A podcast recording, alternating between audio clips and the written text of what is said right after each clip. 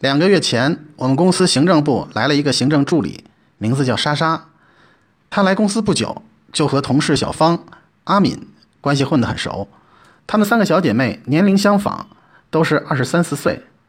三个人中间，阿敏最漂亮，据说当年是班花。清澈的瞳孔，弯弯的柳眉，长长的睫毛，白皙的皮肤，身边有不少追求者，男朋友谈了不下十个，可是迟迟没有定下结婚对象。她对未来老公的要求是：长得帅，身体棒，家底儿厚，有豪宅，有豪车，有事业，体贴人，简直就是整个地球上最完美的男人。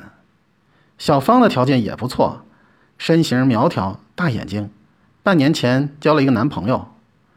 莎莎虽然面貌长相不如小芳和阿敏，但身材不错，有个诱人的优势，胸部丰满，并且她很会打扮。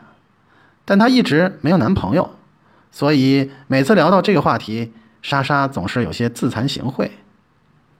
最近一段时间，莎莎每次在吃完午饭后，都要在公司写字楼下多待一会儿。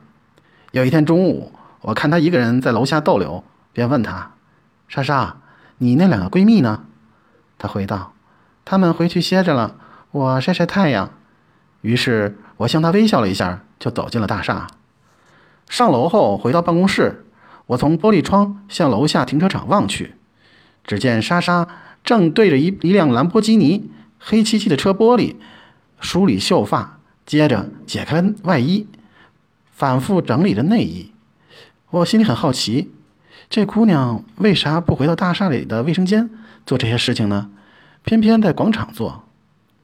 没想到接下来的几天，莎莎每天中午都如此，对着兰博基尼整理自己。同事老张、李姐看到了这个场面，也是百思不得其解。两个月后的一天，莎莎笑盈盈地走到我的座位，说：“王哥，这是我的喜糖，欢迎你参加我的婚礼哦。”说着。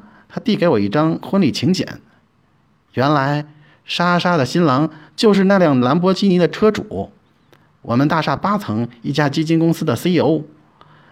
在莎莎的婚礼现场，我望着她婚纱中若隐若现的丰满酥胸，终于明白了什么。